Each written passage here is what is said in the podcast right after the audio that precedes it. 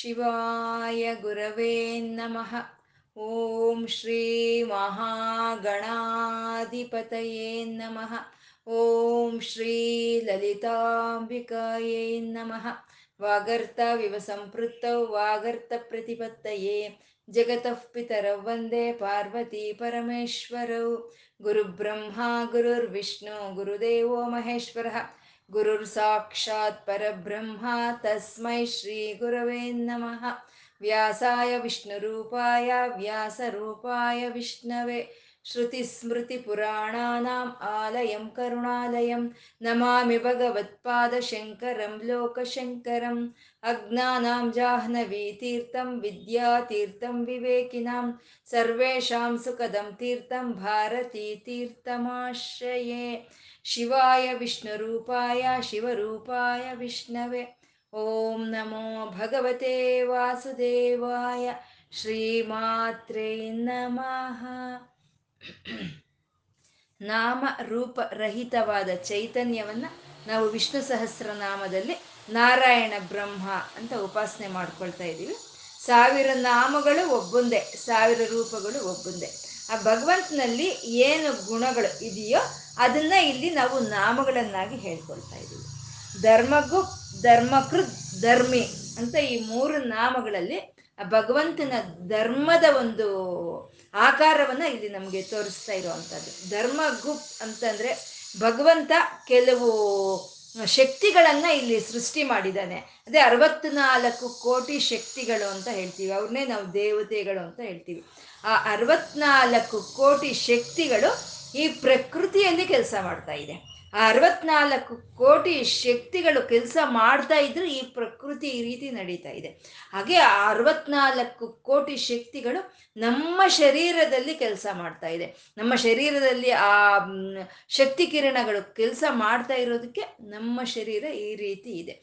ಆ ಶಕ್ತಿ ಕಿರಣಗಳಿಗೆಲ್ಲ ಪರಮಾತ್ಮ ಒಂದೊಂದು ಧರ್ಮ ಅಂತ ಇಟ್ಟಿದ್ದಾನೆ. ಗಾಳಿಗೆ ಬೀಸೋ ಅಂತ ಧರ್ಮ, ನೀರಿಗೆ ಹರಿಯೋ ಅಂತ ಧರ್ಮ, ಅಗ್ನಿಗೆ ಉರಿಯೋ ಅಂತ ಧರ್ಮ. ಈ ಕಣ್ಣಿಗೆ ನೋಡೋ ಅಂತ ಧರ್ಮ, ಕಿವಿಗೆ ಕೇಳಿಸ್ಕೊಳ್ಳೋ ಅಂತ ಧರ್ಮ. ಹಾಗೆ ನಮ್ಮ ಅಂತರ್ಭಾಗಗಳಾಗಿರೋ ಅಂತ ಒಂದು ಲಂಗ್ಸ್ ಆಗ್ಬೋದು ಕಿಡ್ನಿ ಆಗ್ಬೋದು, ಅಥವಾ ಹಾರ್ಟ್ ಆಗ್ಬೋದು ಅದರದೇ ಆದಂಥ ಒಂದು ಧರ್ಮವನ್ನ ಪರಮಾತ್ಮ ಅಲ್ಲಿ ಇಟ್ಟಿದ್ದಾನೆ. ಆ ಧರ್ಮಗಳಿಂದನೇ ಈ ಪ್ರಕೃತಿ ಮತ್ತೆ ಈ ಶರೀರಗಳು ನಡೀತಾ ಇರೋವಂಥದ್ದು ಆ ಧರ್ಮಗಳನ್ನೆಲ್ಲ ಪರಮಾತ್ಮ ಕಾಪಾಡ್ಕೊಳ್ತಾ ಇದ್ದಾನೆ ತಾನು. ಆವತ್ತು ಇಟ್ಟಿದ್ದಂಥ ಧರ್ಮಗಳು ಇವತ್ತಿಗೂ ಅದೇ ರೀತಿ ನಡೆಯೋ ಹಾಗೆ ಪರಮಾತ್ಮ ಕಾಪಾಡ್ಕೊಳ್ತಾ ಇರುವಂತ ಪರಮಾತ್ಮ ಅವನ ಧರ್ಮ ಗುಪ್ ಅಂತ ಅಂದ್ರು. ಮತ್ತೆ ವೇದಗಳ ಮೂಲಕ ಭಗವಂತ ಈ ಮನುಷ್ಯ ಜಾತಿಗೆ ಒಂದು ಧರ್ಮ ಅಂತ ಕೊಟ್ಟಿದ್ದಾನೆ, ಒಂದು ಸಂಪ್ರದಾಯ ಅಂತ ಕೊಟ್ಟಿದ್ದಾನೆ, ಒಂದು ಪದ್ಧತಿ ಅನ್ನೋದನ್ನ ತೋರಿಸ್ಕೊಟ್ಟಿದ್ದಾನೆ ಇದು. ಅದನ್ನ ಪರಮಾತ್ಮ ನಮಗೆ ತೋರಿಸ್ಕೊಟ್ಟಿರೋದ ಇಲ್ಲ ತಾನು ಆಚರಣೆ ಮಾಡ್ತಾ ಇರೋವಂಥವನು ಧರ್ಮಕೃತ್ ಅಂತ. ಎಲ್ಲ ಧರ್ಮಗಳನ್ನು ತಾನು ರಕ್ಷಣೆ ಮಾಡಬೇಕು ಅನ್ನೋ ಒಂದು ಧರ್ಮ ಹೊಂದಿರೋ ಅಂಥವನು ಧರ್ಮಕೃತ್. ತಾನು ರಾಮಕೃಷ್ಣಾದಿ ಅವತಾರಗಳು ತಾಳಿ ಬಂದು ಆ ಧರ್ಮಕ್ಕೋಸ್ಕರ ತಾನು ಅತಿ ಒಂದು ಕಷ್ಟ ಪಡ್ತಾ ಆ ಧರ್ಮವನ್ನು ಪರಿಪಾಲನೆ ಮಾಡಿದಂಥ ಅವನು ಧರ್ಮಕೃತ್ ಅಂತ ಹೇಳಿದ್ರು. ಅವನು ಅವನು ಏರ್ಪಾಟ್ ಮಾಡಿರೋ ಅಂಥ ಧರ್ಮಗಳನ್ನ ತಾನು ಯಾವತ್ತು ತಪ್ಪಿ ಹೋಗ್ಲಿಲ್ಲ ಅಂತ ಧರ್ಮಕೃತ್ ಅಂತ ಹೇಳಿದ್ರು. ಧರ್ಮಗಳನ್ನ ಏರ್ಪಾಟ್ ಮಾಡಿದ್ದಾನೆ, ಧರ್ಮಗಳನ್ನ ರಕ್ಷಣೆ ಮಾಡ್ತಾ ಇದ್ದಾನೆ, ಧರ್ಮಗಳನ್ನ ತಾನೇ ಅನುಸರಿಸ್ತಾ ಇದ್ದಾನೆ. ಹಾಗಾದ್ರೆ ಧರ್ಮನ ಬೇರೆ, ಪರಮಾತ್ಮ ಬೇರೆ, ಬೇರೆನಾ ಅಂತ ಅಂದ್ರೆ ಅಲ್ಲ, ಧರ್ಮಿ ಅಂತಂದ್ರು. ಧರ್ಮಿ ಅಂದ್ರೆ ಧರ್ಮವೇ ತನ್ನ ಸ್ವರೂಪವಾಗಿ ಇರುವಂತ ಪರಮಾತ್ಮ.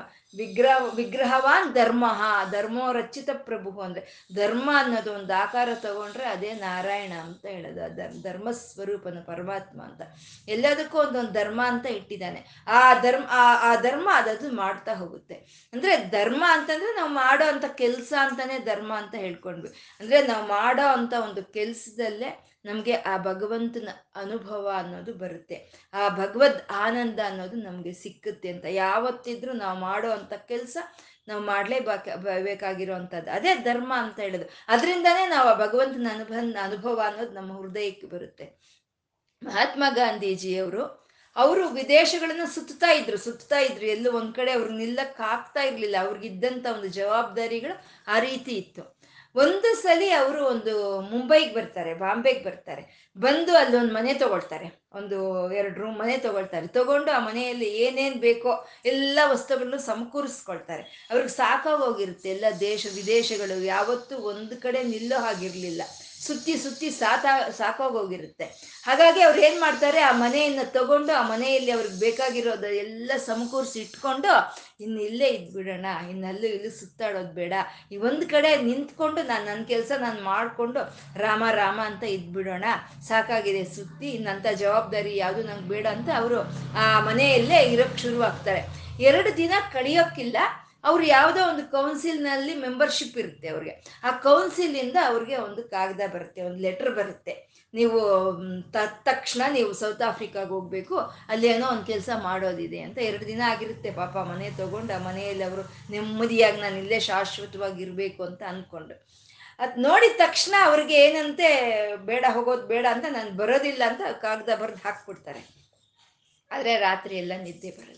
ಏನು ಮಾಡ್ದೆ ನಾನು? ನನಗೆ ಅಂತ ಒಂದು ಜವಾಬ್ದಾರಿ ಒಪ್ಸಿದ್ದಾರೆ ಅದನ್ನ ಬಿಟ್ಟು ಈ ಮನೆಯಲ್ಲಿ ಈ ಇರೋ ಪರಿಕರಗಳ ಜೊತೆ ನಾನು ಸುಖವಾಗಿರ್ಬೇಕು ಅಂತ ನಾನು ಅನ್ಕೊಂಡಲ್ಲ ರಾಮ ರಾಮ ಅಂತ ಇರೋಣ ಇರೋಣ ಅಂತ ಅನ್ಕೊಂಡಲ್ಲ ನನ್ನ ಜವಾಬ್ದಾರಿ ಬಿಟ್ಟು ನಾನೇನಾದರೂ ರಾಮ್ ರಾಮ ಅಂತ ಇಲ್ಲಿ ನಿಂತಿದ್ರೆ ರಾಮನ್ಗೆಲ್ಲಾದ್ರೂ ಸಂತೋಷ ಆಗುತ್ತಾ?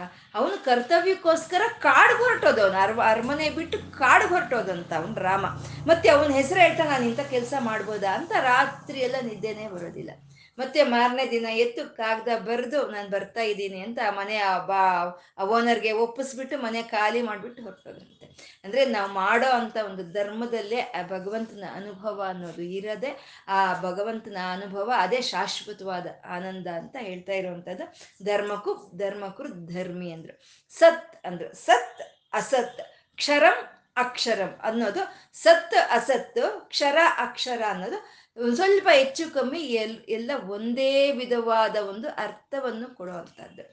ಇವಾಗ ಈ ನಾಮಗಳಲ್ಲಿ ಏನು ಹೇಳ್ತಾ ಇದ್ದಾರೆ ಅಂದರೆ, ಪರಮಾತ್ಮ ಹೇಗಿದಾನೋ ಹಾಗೆ ಅವನ ನಿಜವಾದ ಸ್ವರೂಪವನ್ನು ಹಿಡು, ಹಿಡ್ಕೊ, ನಮ್ಗೆ ಹಿಡಿದುಕೊಡೋದಕ್ಕೆ ಪ್ರಯತ್ನ ಪಡ್ತಾ ಇದ್ದಾರೆ ಇಲ್ಲಿ ವ್ಯಾಸರು.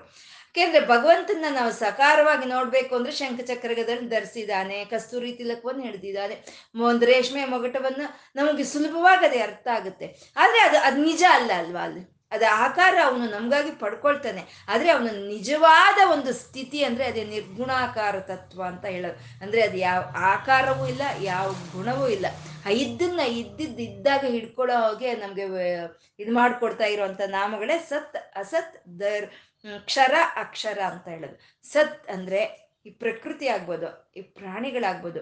ಯಾವುದು ಇರೋದ್ರಿಂದ ಇರುವಿಕೆ ಇದೆಯೋ ಅವುಗೆ ಇರೋದು. ಇರೋದ್ರಿಂದ ಯಾವುದು ಇರುವಿಕೆ ಇದೆಯೋ ಅದನ್ನೇ ಸತ್, ಆ ಚೈತನ್ಯವನ್ನೇ ಸತ್ ಅಂತ ಹೇಳೋ ಅಂಥದ್ದು ಅಂದ್ರೆ ಅದ್ರ ಮೊದಲೇ ಇರುತ್ತೆ, ಸೃಷ್ಟಿಗೆ ಮೊದಲೇ ಇರುತ್ತೆ. ಈ ಲಯವಾಗಿ ಹೋದ್ರೂ ಉಳಿಯುತ್ತೆ. ಯಾವುದು ಮೊದಲೇ ಇದ್ದು, ಎಲ್ಲ ಪ್ರಳಯವ ಕಾಲದಲ್ಲಿ ಎಲ್ಲ ಲೈವ್ ಹೋದ್ರು, ಲಯವಾಗಿ ಹೋದ್ರೂ ಯಾವುದು ಉಳಿಯುತ್ತೋ ಅದನ್ನೇ ಸತ್ ಪದಾರ್ಥ ಅಂತ ಹೇಳ್ತಾರೆ. ಅದೇ ಶಾಶ್ವತವಾಗಿರುವಂಥದ್ದು. ಅದರಲ್ಲಿ ಯಾವ ಬದಲಾವಣೆನೂ ಇರೋದಿಲ್ಲ. ಅದನ್ನ ಸತ್ ಅಂತ ಹೇಳಿದ್ರು. ಅಂದ್ರೆ ಎಲ್ಲರಲ್ಲೂ ಚೈತನ್ಯ ರೂಪದಲ್ಲಿ ಇರೋ ಅಂತ ಆ ಚೈತನ್ಯವೇ ಅದೇ ಭಗವಂತ ಅಂತ ಹೇಳ್ತಾರೆ ಸತ್ ಅಂದ್ರು. ಮತ್ತೆ ಅಸತ್, ಅಸತ್ತು ಅವನೇ ಅಂತ ಹೇಳ್ತಾ ಇದ್ದಾರೆ. ಅಸತ್ತು ಅವನೇ, ಸತ್ಯ ಅವನು ಅನ್ನೋದು ನಮ್ಗೆ ಚೆನ್ನಾಗಿ ಅರ್ಥ ಆಗುತ್ತೆ. ಅಸತ್ ಅವನೇ ಹೇಗಾಗ್ತಾನೆ ಹಾಗೆ ಅಂತಂದ್ರೆ ಅಸತ್ತಾದ ಚೈತನ್ಯ ಈ ವಿಶ್ವದ ರೂಪದಲ್ಲಿ ಪ್ರಕಟವಾಗಿದ್ದಾನೆ. ಅವನು ವಿಶ್ವದ ರೂಪದಲ್ಲಿ ಪ್ರಕಟವಾಗಿದ್ದಾನೆ. ಇವಾಗ ಶಬ್ದ ಇದೆ. ಆ ಶಬ್ದ ಇದೆ ಅಂದ್ರೆ ಆ ಶಬ್ದ ನಂಬರ್ಗೂ ಬರ್ಬೇಕು ಅಂದ್ರೆ ನಮ್ಗೆ ಕಿವಿ ಬೇಕಲ್ವಾ? ಕಿವಿ ಇಲ್ದಿದ್ರೆ ಅದು ಬರೋದಕ್ಕೆ ಸಾಧ್ಯ ಇಲ್ಲ. ಕಣ್ಣಿದೆ ಅಲ್ಲಿ ದೃಶ್ಯ ಇದೆ ಅದು ನೋಡ್ಬೇಕು ಅಂದ್ರೆ ನಮ್ಗೆ ಈ ಕಣ್ಣು ಅನ್ನೋದು ಇರಬೇಕು. ಕರೆಂಟ್ ಇದೆ, ಕರೆಂಟ್ ಇದ್ದು ಅದು ನಮ್ಗೆ ಬೆಳಕು ಬರಬೇಕು ಅಂದ್ರೆ ಒಂದು ಬಲ್ಬ್ ಬರಬೇಕು. ಅದು ಬಲ್ಬ್ ಇದ್ರೆ ಮಾತ್ರ ಬರುತ್ತೆ, ಅದನ್ನೇ ಉಪಾಧಿ ಅಂತ ಹೇಳ್ತಾರೆ. ಹಾಗೆ ಈ ಪ್ರಪಂಚವನ್ನೆಲ್ಲ, ಈ ಪ್ರಾಣಿಗಳನ್ನೆಲ್ಲ, ಈ ಪ್ರಕೃತಿನೆಲ್ಲ ಉಪಾಧಿಯನ್ನಾಗಿ ಮಾಡಿಕೊಂಡು ಪರಮಾತ್ಮ ಅಲ್ಲಿ ತನ್ನನ್ನು ತಾನು ಪ್ರಕಟಿಸ್ಕೊಂಡಿದ್ದಾರೆ. ಇದೆಲ್ಲ ಬದಲಾವಣೆ ಆಗ್ತಾ ಇರುತ್ತೆ, ಬದಲಾವಣೆ ಆಗ್ತಾ ಇರುತ್ತೆ. ಆ ಬದಲಾವಣೆ ಆಗ್ತಾ ಇರೋದಕ್ಕೂ ಅವನೇ ಕಾರಣ. ಅವನಲ್ಲಿ ಇರೋದಕ್ಕೆ ಆ ಬದಲಾವಣೆ ಆಗ್ತಾ ಇದೆ. ಆ ಬದಲಾವಣೆಯನ್ನು ಅವನೇ ತರ್ತಾ ಇದ್ದಾನೆ. ಅವನೇನು ಬದಲಾಗ್ತಾ ಇಲ್ಲ. ಆದ್ರೆ ಈ ಪ್ರಪಂಚದಲ್ಲಿ ಈ ಶರೀರಗಳಲ್ಲಿ ಬದಲಾವಣೆಯನ್ನು ಅವನೇ ತರ್ತಾ ಇದ್ದಾನೆ. ಅಂದ್ರೆ ರಾತ್ರಿ ಹಗಲು ಅನ್ನೋದು ಸೂರ್ಯನಿಂದಾನೇ ಆಗ್ತಾ ಇದ್ರು. ಆ ಸೂರ್ಯನಿಗೆ ರಾತ್ರಿ ಆಗ್ಲೂ ಇಲ್ಲ, ಹಗಲಾದ್ರೂ ಇಲ್ಲ, ಅವನು ಸತ್ ಅಂತ ಹೇಳೋ ಅಂಥದ್ದು ಹಾಗೆ ಈ ಪ್ರಪಂಚ ಈ ಬದಲಾಗ್ತಾ ಇರುವಂತ ಪ್ರಪಂಚದಲ್ಲಿ ಆ ಚೈತನ್ಯ ಇರೋದಕ್ಕೋಸ್ಕರನೇ ಈ ಬದಲಾವಣೆಗಳು ತರ್ತಾ ಇದೆ ಅಂತ ಈ ನಮಗೆ ಕಾಣಿಸ್ತಾ ಇರೋ ಈ ಪ್ರಪಂಚವೆಲ್ಲ ಪರಮಾತ್ಮನೇ ಅಂತ ಹೇಳ್ತಾ ಅದನ್ನ ಆ ಹಸತ್ ಅಂತ ಕರೆದ್ರು. ಯಾಕೆಂದ್ರೆ ಇದೆಲ್ಲ ಮಿಥ್ಯೆ ನಮ್ಗನ್ಸುತ್ತೆ ಇದೆಲ್ಲ ಶಾಶ್ವತ, ಈ ನದಿ ಶಾಶ್ವತ, ಈ ಬೆಟ್ಟ ಶಾಶ್ವತ ಈ ಪ್ರಕೃತಿ ಶಾಶ್ವತ ಅಂತ ನಮ್ಗನ್ಸುತ್ತೆ ಆದರೆ ಇದು ಯಾವುದು ಶಾಶ್ವತ ಅಲ್ಲ. ಇದು ಶಾಶ್ವತ ಅನ್ನೋದಕ್ಕೆ ಏನು ಕಾರಣ ಅಂದ್ರೆ ಮತ್ತೆ ಆ ಶಾಶ್ವತವಾದಂಥ ಚೈತನ್ಯವೇ ಕಾರಣ. ಅಂದ್ರೆ ಅದು ಮಿಥ್ಯೆ. ಅದು ಮಿಥ್ಯೆ ಅಂತ ನಮಗೆ ಆ ಮಿಥ್ಯೆಯಾಗಿ ಅದು ಕಾಣಿಸೋದಕ್ಕೆ ಆ ಪರಮಾತ್ಮನೇ ಕಾರಣವಾಗಿರುವಂಥದ್ದು. ಇದನ್ನೇ ಮಿಥ್ಯ ಜಗದಾಧಿಷ್ಠಾನ ಅಂತ ಹೇಳ್ತಾರೆ ಲಲಿತಾ ಸಹಸ್ರನಾಮ. ಆ ಮಿಥ್ಯೆ ಇಲ್ದಲೇ ಇರೋದು ಇದೆ ಅಂತ ಕಾಣಿಸೋದಕ್ಕೂ ಅಲ್ಲಿ ಅಧಿಷ್ಠಾನವಾಗಿ ಪರಬ್ರಹ್ಮ ಇರೋದಕ್ಕೇನೆ ಅಲ್ಲಿ ಕಾಣಿಸ, ಆ ರೀತಿ ನಮಗೆ ಮಿಥ್ಯೆಯಾಗಿ ಕಾಣಿಸ್ತಾ ಇದೆ ಅಂತ. ಅಂದ್ರೆ ಅಸತ್ ಅವನೇ, ಬದಲಾಗ್ದಲೇ ಇರುವಂತ ಚೈತನ್ಯ ಅವನೇ, ಬದಲಾಗ್ತಾ ಇರೋವಂಥ ಈ ಶರೀರಗಳು, ಈ ಪ್ರಕೃತಿನೇ ಅವನೇ ಅಂತ ಹೇಳ್ತಾ ಅಸತ್ ಅಂತ ಹೇಳಿದ್ರು. ಇದನ್ನೇ ವಿಶ್ವಂ ವಿಷ್ಣು ಅಂತ ಹೇಳೋದು ವಿಶ್ವಂ ಕಾಣಿಸ್ತಾ ಬದಲಾಗಿ ಹೋಗ್ತಾ ಇರೋವಂಥ ಈ ವಿಶ್ವಮು ಅವನೇ. ಈ ವಿಶ್ವದಲ್ಲಿ ವ್ಯಾಪಿಸ್ಕೊಂಡಿರುವಂತ ಚೈತನ್ಯ ವಿಷ್ಣುವು ಅವನೇ ಅನ್ನೋದೇ ಸತ್ ಅಸತ್ ಅಂತ ಹೇಳುವಂಥದ್ದು. ಇದನ್ನೇ ಕ್ಷರ ಅಕ್ಷರ ಅಂತ ಹೇಳ್ತಾ ಇದ್ದಾರೆ ಕ್ಷರ ಅಂದ್ರೆ ಕದಿಲಿ ಮುಂದೆ ಹೋಗ್ದ ಎಲ್ಲ ಕೃಷಿಸಿ ಹೋಗುವಂಥದ್ದು. ಅದೇ ಈ ಶರೀರಗಳು, ಈ ಪ್ರಪಂಚ ಅನ್ನೋದು ಕದಿಲಿ ಮುಂದೆ ಹೋಗ್ತಾ ಇರುತ್ತೆ. ಇದು ಒಂದು ದಿನ ಕೃಷಿಸಿ ಹೋಗುತ್ತೆ ಅಂತ. ಅಕ್ಷರ ಅಂದ್ರೆ ಬದಲಾಗ್ದಲೇ ಇರೋ ಚೈತನ್ಯ ಅಂತ. ಅದೇ ಕದಿಲಿ ಮುಂದೆ ಹೋಗ್ತಾ ಕ್ಷೀಣಿಸಿ ಹೋಗುವಂಥದ್ದು ಅವನೇ, ಅದೇ ಸತ್ತು ಅದೇ ಕ್ಷರ ಅಂತ ಹೇಳೋದು. ಅದ್ರ ಒಳಗಿರುವಂಥ ಚೈತನ್ಯ ಅದು ಯಾವತ್ತು ಬದಲಾಗಿ ಹೋಗೋದಿಲ್ಲ, ಅದು ಅದು ನಶಿಸಿ ಹೋಗೋದಿಲ್ಲ ಅಂತ ಅದನ್ನೇ ಅಕ್ಷರ ಅಂದರೆ ಅದೇ ಸತ್ ಅಂತ ಹೇಳೋದು. ನಮಗೆ ಸುಲಭವಾಗಿ ಅರ್ಥ ಆಗಬೇಕು ಅಂತಂದರೆ ಸೂರ್ಯನು ಅವನು ಸತ್. ಅವನು ಯಾವತ್ತೂ ಬದಲಾಗಿ ಹೋಗೋದಿಲ್ಲ. ನಮ್ಗೆ ನಾವು ನೋಡ್ದಂಗ ಸೂರ್ಯನ್ ಯಾವಾಗ್ಲೂ ಶಾಶ್ವತವಾಗಿ ಇರೋ ಅಂತ ಅವನು ಮತ್ತೆ ಚಂದ್ರನ ಅವನು ಬದಲಾಗಿ ಹೋಗ್ತಾ ಇರ್ತಾನೆ, ಬದಲಾಗಿ ಹೋಗ್ತಾನೆ. ಒಂದು ದಿನ ಇಲ್ದಲೆ ಆಗೋಗ್ತಾನೆ. ಅಂದ್ರೆ ಚಂದ್ರ ಅಸತ್ತು, ಸೂರ್ಯ ಸತ್ತು ಹಾಗಂತ ಚಂದ್ರ ಏನ್ ಪರಮಾತ್ಮ ಅಲ್ವಾ? ಅಂತಂದ್ರೆ ಚಂದ್ರಾಂಶರು, ಭಾಸ್ಕರ ದ್ಯುತಿಹಿ ಅಂತಂದ್ರು. ಚಂದ್ರನು ಅವನೇ, ಸೂರ್ಯನು ಅವನೇ ಅಂತ. ಸತ್ತು ಅವನೇ, ಅಸತ್ತು ಅವನೇ ಅಂತ ಹೇಳಿದ್ರು. ಕ್ಷರವು ಅವನೇ ಅಕ್ಷರವು ಅಂತ ಹೇಳ್ತಾ, ಆ ಒಳಗಡೆ ಇರೋ ಅಂತ ಚೈತನ್ಯವನ್ನ, ಆ ಚೈತನ್ಯವನ್ನಾಗೆ ನಮಗೆ ತೋರಿಸ್ತಾ ಇರೋ ಅಂತ ನಾಮಗಳು ಇವು. ಸತ್, ಅಸತ್, ಕ್ಷರಂ, ಅಕ್ಷರಂ ಅಂತ ಹೇಳೋದು. ಅರ್ಥ ಆಯ್ತಾ? ಅಂತ ಇಲ್ಲಿ ಹೇಳ್ತಾ ಇರೋವಂಥದ್ದು ಅವಿಜ್ಞಾತ ಅಂದ್ರು. ಆ ರೀತಿ ಸತ್ ಪದಾರ್ಥವಾಗಿ ಎಲ್ಲ ಕಡೆ ವ್ಯಾಪಿಸ್ಕೊಂಡಿರುವಂಥ ಪರಮಾತ್ಮ ಅವನ ಅವಿಜ್ಞಾತ. ಅಂದ್ರೆ ಕಾಣಿಸ್ತಾ ಇಲ್ಲ. ಯಾರ ನೇತ್ರಗಳಿಗಾಗ್ಬಹುದು ಕಾಣಿಸ್ತಾ ಇಲ್ಲ. ಯಾರು ಕಿವಿಯಿಂದ ಕೇಳಿಸ್ಕೊಳಕ್ಕಾಗಲ್ಲ. ಯಾರು ನಾಲ್ಗೆಯಿಂದ ಅವನ ರುಚಿ ನೋಡೋಕ್ಕಾಗ್ದಲೇ ಇರೋವಂಥವನು ಅವನು ಅವಿಜ್ಞಾತ ಅಂತ ಅವನು ಅವನು ಲೌಕಿಕವಾದಂಥ ಯಾವುದೇ ಇಂದ್ರಿಯಗಳಿಗೆ ಗೋಚರವಾಗ್ದಲೇ ಇರೋವಂಥವನು ಅವನ ಅವಿಜ್ಞಾತ, ಅಜ್ಞಾತದಲ್ಲಿ ಇದ್ದಾನೆ ಅವನು ಅಂತ ಹೇಳಿದ್ರು. ಮತ್ತೆ ಅವನೆಲ್ಲವನ್ನು ನೋಡ್ತಾನೆ, ಎಲ್ಲವನ್ನು ಅವನು ತಿಳ್ಕೊಳ್ತಾನೆ. ಆದರೆ ಅವನನ್ನು ತಿಳ್ಕೊಳ್ಳೋದಕ್ಕೆ ಮಾತ್ರ ಯಾರಿಂದನೂ ಸಾಧ್ಯ ಇಲ್ಲ ಅಂತ. ಭಗವಂತ ಈ ಭಕ್ತರು ಮಾಡೋ ಅಂತ ಒಂದು ಬೇಡಿಕೆಗಳನ್ನ ಎಲ್ಲ ತಿಳ್ಕೊಳ್ತಾನೆ ಅವನು. ಮತ್ತೆ ಆ ಭಕ್ತರಲ್ಲಿ ಇರೋಂಥ ಯಾವುದೇ ಲೋಪ ದೋಷಗಳನ್ನ ಅವನು ತಿಳಿದು ತಿಳಿದಲೇ ಇರುವಂತ ಪರಮಾತ್ಮ ಅವನೇ ಅವಿಜ್ಞಾತ ಅಂತಂದ್ರು. ಸಹಸ್ರಾಂಶು ಅಂದ್ರು. ತನ್ನ ಸಹಸ್ರಾರ ಶಕ್ತಿ ಕಿರಣಗಳಿಂದ ಈ ಪ್ರಪಂಚವೆಲ್ಲ ವ್ಯಾಪಿಸ್ಕೊಂಡಿರೋ ಪರಮಾತ್ಮ ಅವನು ಸಹಸ್ರಾಂಶು. ಸಹಸ್ರಾಂಶು ಅನ್ನೋದ್ರಲ್ಲಿ ಅವನ ಅನಂತವಾದ ಜ್ಞಾನ, ಅವನ ಅನಂತವಾದ ಪ್ರಕಾಶ, ಅವನ ಅನಂತವಾದ ಐಶ್ವರ್ಯಗಳನ್ನ ತೋರಿಸ್ತಾ ಇರೋವಂಥ ನಾಮ ಇದು. ಅವಂದೇ ಜ್ಞಾನ ಅವಂದೇ ಶಕ್ತಿ ಅವಂದೇ ಪ್ರಕಾಶ ಅನ್ನೋದು. ಸಹಸ್ರಾಂಶ ವಿಧಾತ ಎಲ್ಲದಕ್ಕೂ ಒಂದು ಪಂಚಭೂತಗಳಿಂದ ಹಿಡಿದು ನಾವು ನಾವಿವಾಗ ಹೇಳ್ಕೊಂಡಂತ ಅರವತ್ನಾಲ್ಕು ಕೋಟಿ ಶಕ್ತಿಗಳಿಗೂ ವಿಧಿಸ್ಬಿಟ್ಟಿದ್ದಾನೆ. ಇದು ಈ ರೀತಿ ನಡ್ಕೋಬೇಕು, ಇದು ಈ ರೀತಿ ನಡ್ಕೋಬೇಕು ಅಂತ ವಿಧಿಗಳನ್ನ ವಿಧಿಸ್ಬಿಟ್ಟಿದ್ದಾನೆ. ಪಕ್ಷಿಗೆ, ಪಶುಗಳಿಗೆ, ಮನುಷ್ಯರಿಗೆ, ಪ್ರತಿಯೊಂದು ಪ್ರಾಣಿಗೂ ಈ ರೀತಿ ಈ ರೀತಿ ಈ ರೀತಿ ಇರಬೇಕು ಅಂತ ಅವನು ಬರೆದು ಬಿಟ್ಟಿದ್ದಾನೆ ಅವನವನು ಹಾಗೆ ವಿಧಿಯನ್ನು ಬರೆದಿರೋ ಅಂತ ಅವನು ವಿಧಾತ ಅಂತ ಹೇಳ್ತಾ ಮತ್ತೆ ಯಾರಾದ್ರೂ ಸರಿ, ಯಾವ ಮಾಡಿದ ಒಂದು ಕರ್ಮ ಫಲಗಳನ್ನ ಬರೆದು ಬಿಟ್ಟಿರ್ತಾನೆ. ಆ ರೀತಿ ಅದನ್ನೇ ವಿಧಿ ಅಂತ ಹೇಳ್ತೀವಿ. ಆ ರೀತಿಯ ಕರ್ಮ ಫಲಗಳನ್ನು ಕೊಡೋ ಅಂತ ಪರಬ್ರಹ್ಮನ ಅವನ ವಿಧಾತ ಕೃತಲಕ್ಷಣ. ಹೀಗೆ ಸತ್ತಾಗಿರೋ ಅಂತ ಚೈತನ್ಯಕ್ಕೆ ನಾಮರೂಪನೇ ಅಲ್ಲ, ಅದಕ್ಕೆ ಯಾವುದು ಲಕ್ಷಣಗಳೇ ಇಲ್ಲ. ಅದಕ್ಕೆ ಯಾವುದು ಲಕ್ಷಣಗಳೇ ಇಲ್ಲ. ಅದನ್ನ ಯಾವ ರೀತಿ ರುಚಿ, ರುಚಿನೂ ನೋಡೋಕ್ಕಾಗೋದಿಲ್ಲ. ಅದನ್ನ ಯಾವ್ದು ಈ ಲಕ್ಷಣದಿಂದ ಅದನ್ನ ಗುರುತಿಸ್ಕೋಬೋದು ನಾವು ಅಂತ ಹೇಳಕ್ಕಾಗಲ್ಲ. ಆದರೆ ಅವನೆಲ್ಲ ತಂದಿಟ್ಕೊಂಡಿದ್ದಾನೆ. ಅವನು ರಾಮನಾಗಿ ಒಬ್ಬ ಕೃಷ್ಣನಾಗಿ ಒಬ್ಬ ನಾರಸಿಂಹನಾಗಿ ಆ ಲಕ್ಷಣಗಳ ಅವನು ಬ, ಭಕ್ತರನ್ನ ಕಾಪಾಡೋದಕ್ಕೋಸ್ಕರ ಅವನು ಆ ಲಕ್ಷಣಗಳನ್ನ ಅವನು ತಂದಿಟ್ಕೊಂಡಿದ್ದಾನೆ. ಮತ್ತೆ ನಮ್ಮಲ್ಲಿ ಅಂಥ ಲಕ್ಷಣಗಳು ಅವನು ಪಶಿಯ ಪಕ್ಷಿಯಲ್ಲಿ ಇರುವಂತ ಲಕ್ಷಣ ಆಗ್ಬೋದು ಪಶುವಿನಲ್ಲಿ ಇರುವಂಥದ್ದಾಗ್ಬೋದು ಮನುಷ್ಯರಾದ ನಮ್ಗಾಗಿ ನಮ್ಮಲ್ಲಿ ಇರುವಂಥ ಲಕ್ಷಣಗಳೆಲ್ಲ ಅವನೇ ಕಲ್ಪಿಸಿರೋದ್ರಿಂದ ಅವನು ಕೃತ ಲಕ್ಷಣ ಅಂತಂದ್ರು. ನಮಗೆ ಒಂದು ದುಃಖ ಬಂದಾಗ ಬರುವಂತ ಕಣ್ಣಲ್ಲಿ ನೀರು ಬರುವಂತ ಲಕ್ಷಣ ಇರುತ್ತೆ. ಸಂತೋಷ ಆದಾಗ ತುಟಿ ಮೇಲೆ ಒಂದು ನಗು ಬರುವಂಥ ಒಂದು ಲಕ್ಷಣ ಇರುತ್ತೆ. ಈ ಲಕ್ಷಣಗಳನ್ನೆಲ್ಲ ಕೊಟ್ಟಂತ ಪರಮಾತ್ಮ ಅವನು ಕೃತ ಲಕ್ಷಣ ಅಂತ ಹೇಳಿದ್ರು. ಮುಂದಿನ ಶ್ಲೋಕ ಐವತ್ ಎರಡನೇ ಶ್ಲೋಕ ಗಭಸ್ತಿನೇಮಿ ಸ್ವಸ್ವಸ್ತ ಸಿಂಹೋ ಭೂತ ಮಹೇಶ್ವರ, ಆದಿದೇವೋ ಮಹಾದೇವೋ ದೇವೇಶೋ ದೇವ ಭೃದ್ಗುರು ಅಂತ ಎಂಟು ನಾಮಗಳಿಂದ ಕೂಡಿರೋ ಅಂತ ಶ್ಲೋಕ ಇದು. ಗಭಸ್ತಿನೇಮಿ ಸ್ವತ್ವಸ್ತ ಸಿಂಹ ಭೂತ ಮಹೇಶ್ವರ, ಆದಿದೇವ ಮಹಾದೇವ ದೇವೇಶ ದೇವಭೃದ್ ಗುರು ಅಂತ ಎಂಟು ನಾಮಗಳಿಂದ ಕೂಡಿರುವಂಥದ್ದು. ಗಬಸ್ತಿ ನೇಮಿ ಅಂತ ಇದ್ದಾರೆ. ಗಬಸ್ತಿ ನೇಮಿ ನೇಮಿ ಅಂತಂದ್ರೆ ಚಕ್ರ. ಚಕ್ರವನ್ನೇ ನೇಮಿ ಅಂತ ಹೇಳೋದು. ಗಬಿ ಅಂದ್ರೆ ಅದನ್ನ ಕಿರಣಗಳನ್ನ ಗಬಿ ಅಂತ ಹೇಳೋದು. ಗಬಸ್ತಿ ನೇಮಿ ಅಂತಂದ್ರೆ ಈ ಕಿರಣಗಳಿಂದ ಕೂಡಿರೋ ಚಕ್ರದಲ್ಲಿ ಯಾರು ಇದಾನೋ ಅವನು ಗಬಸ್ತಿ ನೇಮಿ ಅಂತ. ಈ ಕಿರಣಗಳಿಂದ ಕೂಡಿರೋ ಅಂತ ಚಕ್ರದಲ್ಲಿ ಇರೋ ಅಂತ ಅವನು ಯಾರು? ಸೂರ್ಯ. ಅಂದ್ರೆ ಸೂರ್ಯನಾರಾಯಣನೇ ಗಬಸ್ತಿನೇಮಿ ಅಂತ ಹೇಳ್ತಾ ಇರೋದು.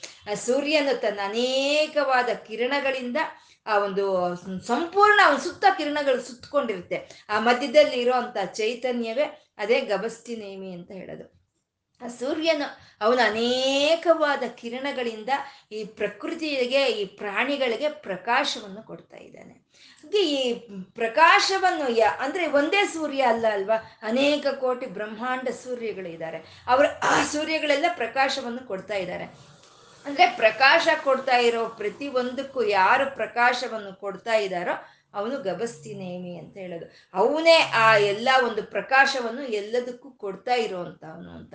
ಗಬಸ್ತಿನೇಮಿ, ವಿಷ್ಣು, ಆ ಸೂರ್ಯನಲ್ಲಿ ಇರೋವಂಥ ಚೈತನ್ಯ, ನಾರಾಯಣನ ಚೈತನ್ಯವೇ. ಎಲ್ಲ ಪ್ರಕಾಶವನ್ನು ಕೊಡೋ, ಎಲ್ಲದಕ್ಕೂ ಪ್ರಕಾಶವನ್ನು ಕೊಡ್ತಾ ಇರೋವಂಥ ನಾರಾಯಣ, ಅವನು ಗಬಸ್ತಿನೇಮಿ ಅಂತ ಸ್ತುತಿಸ್ತಾ ಇರೋವಂಥದ್ದು ಗಬಸ್ತಿನೇಮಿ ಅಂತಂದರೆ ತನ್ನ ಅನಂತವಾದ ಶಕ್ತಿ ಕಿರಣಗಳಿಂದ ಪ್ರಕಾಶಿಸ್ತಾ ಇರೋವಂಥ ಜ್ಞಾನ ಜ್ಯೋತಿಯಾದ ಹರಿಯನ್ನ ಗಬಸ್ತಿನೇಮಿ ಅಂತ ಕರೆಯುವಂಥದ್ದು ಪರಮಾತ್ಮ ಗಬಸ್ತಿನೇಮಿ ಅಂತ. ಸ್ವತ್, ಸತ್ವಸ್ಥ ಅಂತ ಅಂದ್ರು. ಸತ್ವಸ್ಥ ಅಂದ್ರೆ ಸತ್ವಗುಣ ಇರೋ ಅಂತ ಭಗವಂತ ಅವನು ಸತ್ವಸ್ಥ ಅಂತ ಅಂದ್ರು. ನಿಜಕ್ಕೂ ಪರಬ್ರಹ್ಮನಿಗೆ ಯಾವ ಗುಣಗಳು ಇಲ್ಲ. ಅವನು ಲೋಕಾತೀತ, ಗುಣಾತೀತ, ಸರ್ವಾತೀತ, ಶಮಾತ್ಮಿಕ ಅಂತ ಹೇಳ್ಕೊಡ್ತೀವಲ್ವ ನಾವು ಲಲಿತಾ ಸಹಸ್ರನಾಮದಲ್ಲಿ. ಅವನಿಗೆ ಯಾವುದು ಗುಣಗಳು ಅಂತ ಇಲ್ಲ, ಈ ಯಾವುದು ಲೋಕ ಅಂತ ಇಲ್ಲ, ಎಲ್ಲದಕ್ಕೂ ಸರ್ವಕ್ಕೂ ಅತೀತವಾಗಿರುವಂತ ಪರಮಾತ್ಮ ಅವನು. ಅವನು ಮತ್ತೆ ಅವನನ್ನು ಸ, ಇಲ್ಲಿ ಸತ್ವಗುಣದವನು, ಸತ್ವಸ್ಥ ಅಂತ ಯಾಕೆ ಹೇಳ್ತಾ ಇದ್ದಾರೆ ಅಂದ್ರೆ, ಆ ಪರಬ್ರಹ್ಮನು ತಾನು ಬ್ರಹ್ಮನಾಗಿ ಸೃಷ್ಟಿ ಮಾಡಬೇಕು ಅಂತಾಗ ಅವನು ರಜೋಗುಣ ಪ್ರಧಾನವಾಗಿ ಹೊಂದಿರ್ತಾನೆ. ರಜೋಗುಣ ಪ್ರಧಾನವಾಗಿ ಹೊಂದಿದ್ದು ಅವನೆಲ್ಲವನ್ನು ಸೃಷ್ಟಿ ಮಾಡ್ತಾನೆ. ಆ ಸೃಷ್ಟಿಯಾಗಿರೋದು ಪೋಷಣೆ ಆಗಬೇಕು ಅಂದಾಗ ಅವನು ವಿಷ್ಣುವಾಗಿ ಸತ್ವಗುಣ ಸತ್ವಗುಣ ಪ್ರಧಾನವಾಗಿ ಇದ್ದು ಅದನ್ನ ಪೋಷಣೆ ಮಾಡ್ತಾನೆ. ಅದೇ ಪ್ರ ಪ್ರ, ಪ್ರಕೃತಿಯನ್ನ, ಪ್ರಪಂಚವನ್ನ ಲಯವಾಗಿ ತಗೋಬೇಕು ಒಳಕ್ಕೆ ಅಂದಾಗ ಅವನು ರುದ್ರನಾಗ್ತಾನೆ. ಅವಾಗ ತಮೋಗುಣ ಪ್ರಧಾನವಾಗಿರುತ್ತೆ. ಅದೇ ಸಮಯಕ್ಕೆ ತಕ್ಕಂತೆ ಪರಮಾತ್ಮ ಆ ಆ ಗುಣಗಳನ್ನು ಪಟ್ಕೊಂಡ್ರು ಅವನು ಪ್ರಧಾನವಾಗಿ ಸತ್ವಗುಣದವನು ಅಂತ, ಸತ್ವಸ್ಥ ಅಂತ ಇದ್ರು ಪರಮಾತ್ಮ ಸತ್ವಗುಣವಾದಂಥವನು ಅಂತ. ಸತ್ವ ಅಂದ್ರೆ ಪ್ರಾಣ ಅಂತ ಹೇಳ್ಕೊಂಡ್ವಿ ನಾವು. ಎಲ್ಲ ಪ್ರಾಣಿಗಳಲ್ಲಿ ಅಂತರ್ಯಾಮಿಯಾಗಿ ಯಾವ ಚೈತನ್ಯ ಇದೆಯೋ ಅದನ್ನೇ ಸತ್ವಸ್ಥ ಅಂತ ಹೇಳೋದು.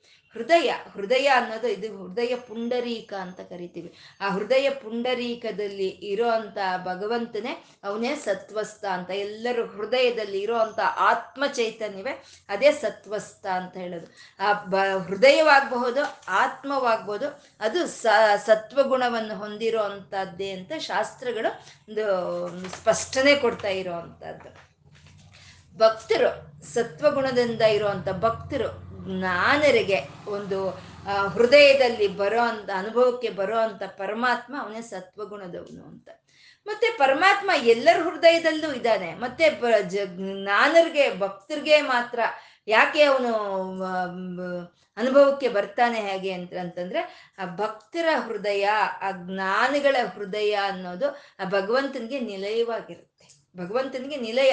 ಅವನೆಲ್ಲ ಒಂದು ದೇವ್ರ ಮನೆ ಅಂತ ಅವನಿಗೊಂದು ಇರ್ಬೇಕಲ್ಲ. ನಾವು ಮನೆಯೆಲ್ಲ ಇರುತ್ತೆ. ಮನೆಯೆಲ್ಲ ಇದ್ರೂ ನಾವು ದೇವ್ರ ಮನೆ ಅನ್ನೋದೊಂದಿರುತ್ತೆ ಹಾಗೆ ಈ ಶರೀರ ಎಲ್ಲ ಇದ್ರೂ ಹೃದಯ ಅನ್ನೋದೇ ಅವನ ಒಂದು ದೇ, ಅವನ ಮನೆ ಇದು, ಆ ದೇವ್ರ ಮನೆ ಇದು. ಯಾರ ಹೃದಯ ಸತ್ವಗುಣದಿಂದ ಕೂಡಿರುತ್ತೋ, ಯಾರು ಭಕ್ತರಾಗಿರ್ತಾರೋ, ಯಾರು ಜ್ಞಾನಿ ಜ್ಞಾನಿಗಳಾಗಿರ್ತಾರೋ ಅಂತ ಅವ್ರ ಹೃದಯವನ್ನ ನಿಲಯವನ್ನಾಗಿ ಮಾಡ್ಕೊಂಡಿರೋಂಥ ಪರಮಾತ್ಮ ಅವನು ಸತ್ವಸ್ಥ ಅಂತ ಹೇಳುವಂಥದ್ದು. ಅಂತ ಭಕ್ತರ ಒಂದು ಗುಣ ಅನ್ನೋದು ಸಾತ್ವಿಕವಾಗಿರುತ್ತೆ.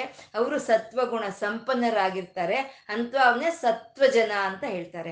ಅಂತ ಅವರ ಹೃದಯದಲ್ಲಿ ಇರೋಂಥ ಭಗವಂತ ಅವನು ಸತ್ವಸ್ಥ ಅಂತ ಹೇಳ್ತಾ ಇದೆ. ಸತ್ವಗುಣ ಸಂಪನ್ನನಾದ ಭಗವಂತ ಆ ಸತ್ವಗುಣ ಸಂಪನ್ನರಾದಂಥ ಭಕ್ತರ ಹೃದಯದಲ್ಲಿ ಅನುಭವಕ್ಕೆ ಬರ್ತಾನೆ.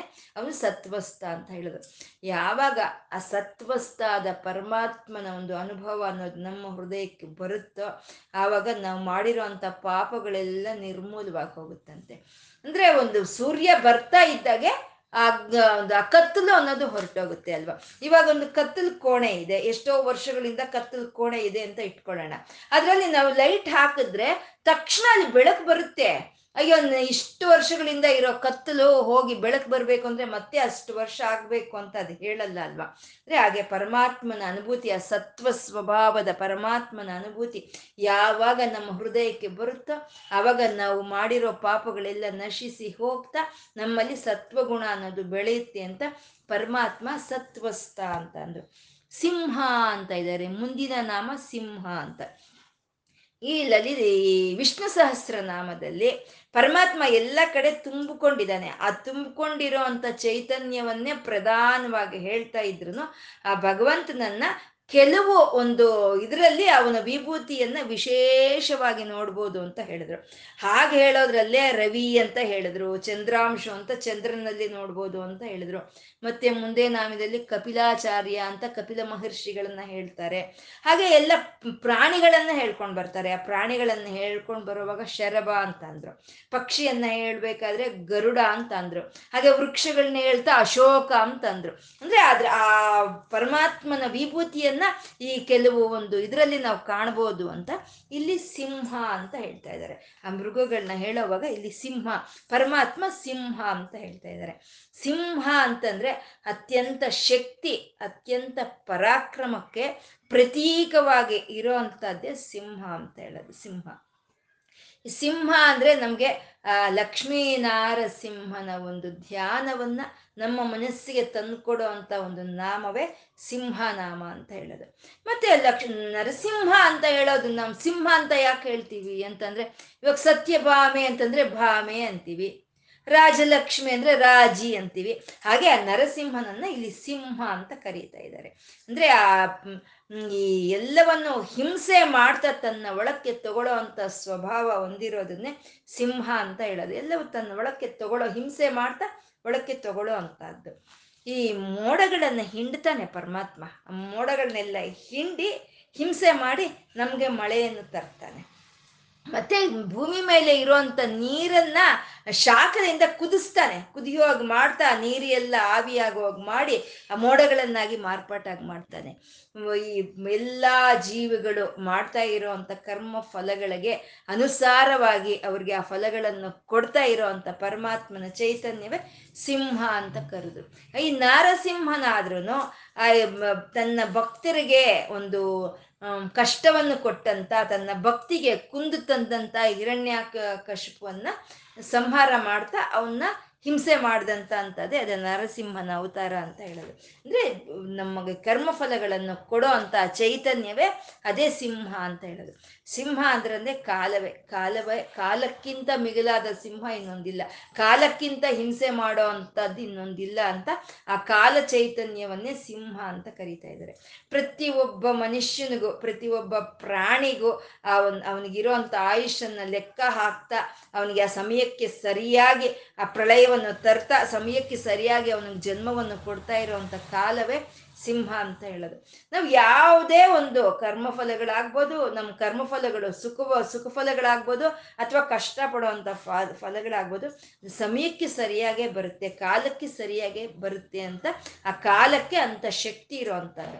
ಮತ್ತೆ ಎಲ್ಲ ಕಾಲಕ್ಕೆ ತಕ್ಕಂತೆ ಅದು ಎಲ್ಲವನ್ನು ಪ್ರಕಟ ಮಾಡುತ್ತೆ ಕಾಲ ಅನ್ನೋದು. ಮತ್ತೆ ಕಾಲಕ್ಕೆ, ಆ ಕಾಲಕ್ಕೆ ತಕ್ಕಂತೆ ಎಲ್ಲವನ್ನು ತನ್ನ ಒಳಕ್ಕೆ ತಗೊಳುತ್ತೆ ಗರ್ಭ ಕಾಲ ಗರ್ಭದೊಳಕ್ಕೆ ತಗೊಂಡ್ಬಿಡುತ್ತೆ. ಹಾಗಾಗಿ ಆ ಕಾಲವನ್ನೇ ಒಂದು ಸಿಂಹ ಅಂತ ಹೇಳ್ತಾ ಇರೋದು. ಆ ಕಾಲ ಚೈತನ್ಯವನ್ನೇ ಸಿಂಹ ಅಂತ ಹೇಳ್ತಾ ಇದ್ದಾರೆ. ಮತ್ತೆ ಹಾಗೆ ರಕ್ಷಣೆ, ಪ್ರಹ್ಲಾದನ್ನ ರಕ್ಷಣೆ ಮಾಡ್ತಾ ಇರೋವಂಥದ್ದಾಗ್ಲಿ, ಅಥವಾ ಹಿರಣ್ಯ ಕಶಿಪನ್ನ ಶಿಕ್ಷೆ ಮಾಡೋ ಅಂಥದ್ದಾಗ್ಲಿ ಆ ಅರ್ಹತೆ ಎಲ್ಲಿ ಬಂತು ಅಂತಂದ್ರೆ, ಅವನು ಭೂತ ಮಹೇಶ್ವರ ಅಂತ ಹೇಳ್ತಾ ಇದ್ದಾರೆ.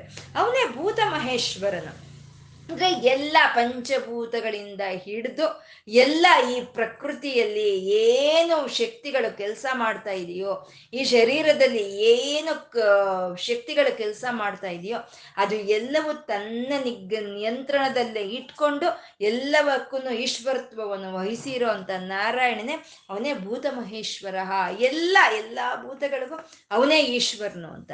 ಇವಾಗ ಅಷ್ಟದಿಕ್ಪಾಲಕರಿಗೆ ಇಂದ್ರನು. ಅಷ್ಟದಿಕ್ಪಾಲಕರೆಲ್ಲ ಆ ಇಂದ್ರನ ಒಂದು ನಿಯಂತ್ರಣದಲ್ಲಿ ಇರ್ತಾರೆ.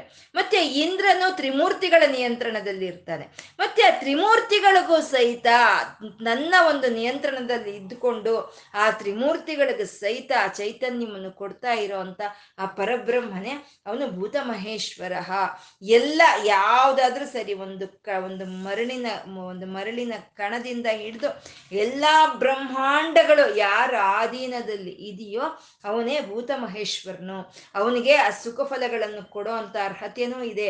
ಇಲ್ಲ, ನಾವು ಮಾಡಿದ ಒಂದು ಕೆಟ್ಟ ಕೆಲಸಗಳಿಗೆ ಆ ಕೆಟ್ಟದಾದ ಫಲಗಳನ್ನು ಕೊಡುವಂತ ಅರ್ಹತೆಯೂ ಅವನಲ್ಲೇ ಇದೆ ಅಂತ ಆ ಸಿಂಹ ಆ ಅರ್ಹತೆ ಅವನಲ್ಲಿ ಇದೆ ಅಂತ ಭೂತ ಮಹೇಶ್ವರ ಅಂತ ಹೇಳಿದ್ರು.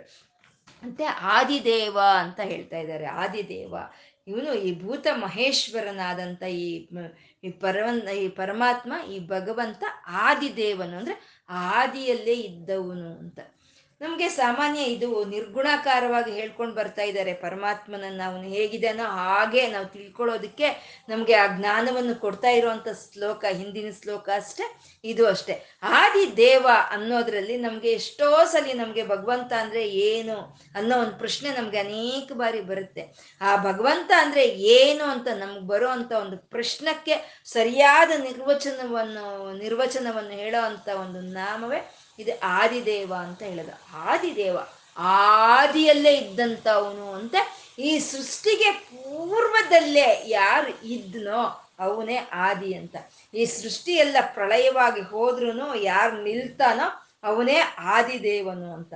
ಅಂದ್ರೆ ಶಾಶ್ವತತ್ವವನ್ನು ತೋರಿಸ್ತಾ ಇದ್ದಾರೆ. ಮೊದಲಿಂದ ತುದಿಯವರೆಗೂ ಇದ್ದು ಆ ತುದಿಯಲ್ಲೂ ಯಾವುದು ಉಳಿಯುತ್ತೋ ಅದೇ ಆದಿದೇವ ಅಂತ ಅವನು ಶಾಶ್ವತತ್ವವನ್ನು ತೋರಿಸ್ತಾ ಇರೋವಂಥದ್ದು ಆದಿ ಶಬ್ದ ಅನ್ನೋದು. ಮತ್ತೆ ದೇವ ಅಂತಂದ್ರೆ ನಾವು ಹೇಳ್ಕೊಂಡ್ವಿ ಇವಾಗ ಈ ನಮ್ಮ ಈ ಪ್ರಕೃತಿಗಾಗ್ಬಹುದು ಅಥವಾ ಈ ಶರೀರಕ್ಕಾಗ್ಬೋದು. ಯಾವ ಶಕ್ತಿಗಳು ಕೆಲಸ ಮಾಡ್ತಾ ಇದೆಯೋ ಅವನ್ನೇ ದೇವ ಅಂತ ನಾವು ಹೇಳೋದು. ಅದೇ ದೇವ ಅಂತ ಹೇಳೋದು. ಅದನ್ನೇ ದೇವತೆಯರು ಅಂತ ನಾವು ಹೇಳ್ತೀವಿ. ಆ ದೇವತೆಯರು ನಮಗಾಗಿ ಕಷ್ಟಪಡ್ತಾ ಇದ್ದಾರೆ. ನಮ್ಗ ನಮ್ಮನ್ನ ಸಹಕರಿಸ್ತಾ ಇದ್ದಾರೆ. ನಮ್ಮ ಶರೀರ ಈ ರೀತಿ ನಡಿಬೇಕು ಅಂದ್ರೆ ಆ ದೇವತೆಗಳ ಸಹಕಾರದಿಂದನೇ ನಡೀತಾ ಇರುವಂಥದ್ದು ಅದನ್ನೇ ನಾವು ಇಂದ್ರಿಯ ದೇವತೆಗಳು ಅಂತ ಹೇಳ್ತೀವಿ. ಆ ಇಂದ್ರಿಯ ದೇವತೆಗಳು. ಆ ಇಂದ್ರಿಯ ದೇವತೆಗಳ ಸಹಕಾರದಿಂದ ಈ ಶರೀರ ನಡೀತಾ ಇದೆ. ಪ್ರಕೃತಿಯಲ್ಲಿ ಇರುವಂತ ಪ್ರಕೃತಿ ದೇವತೆಗಳಿಂದ ಈ ಪ್ರಕೃತಿ ಅನ್ನೋದು ನಡೀತಾ ಇದೆ. ಅವೆಲ್ಲ ದೇವತೆಗಳೇ. ಆ ದೇವತೆಗಳಿಗೂ ಯಾರು ಚೈತನ್ಯವನ್ನು ಕೊಡ್ತಾ ಇದ್ದಾನೋ ಅವನು ಆದಿದೇವನು ಅಂತ.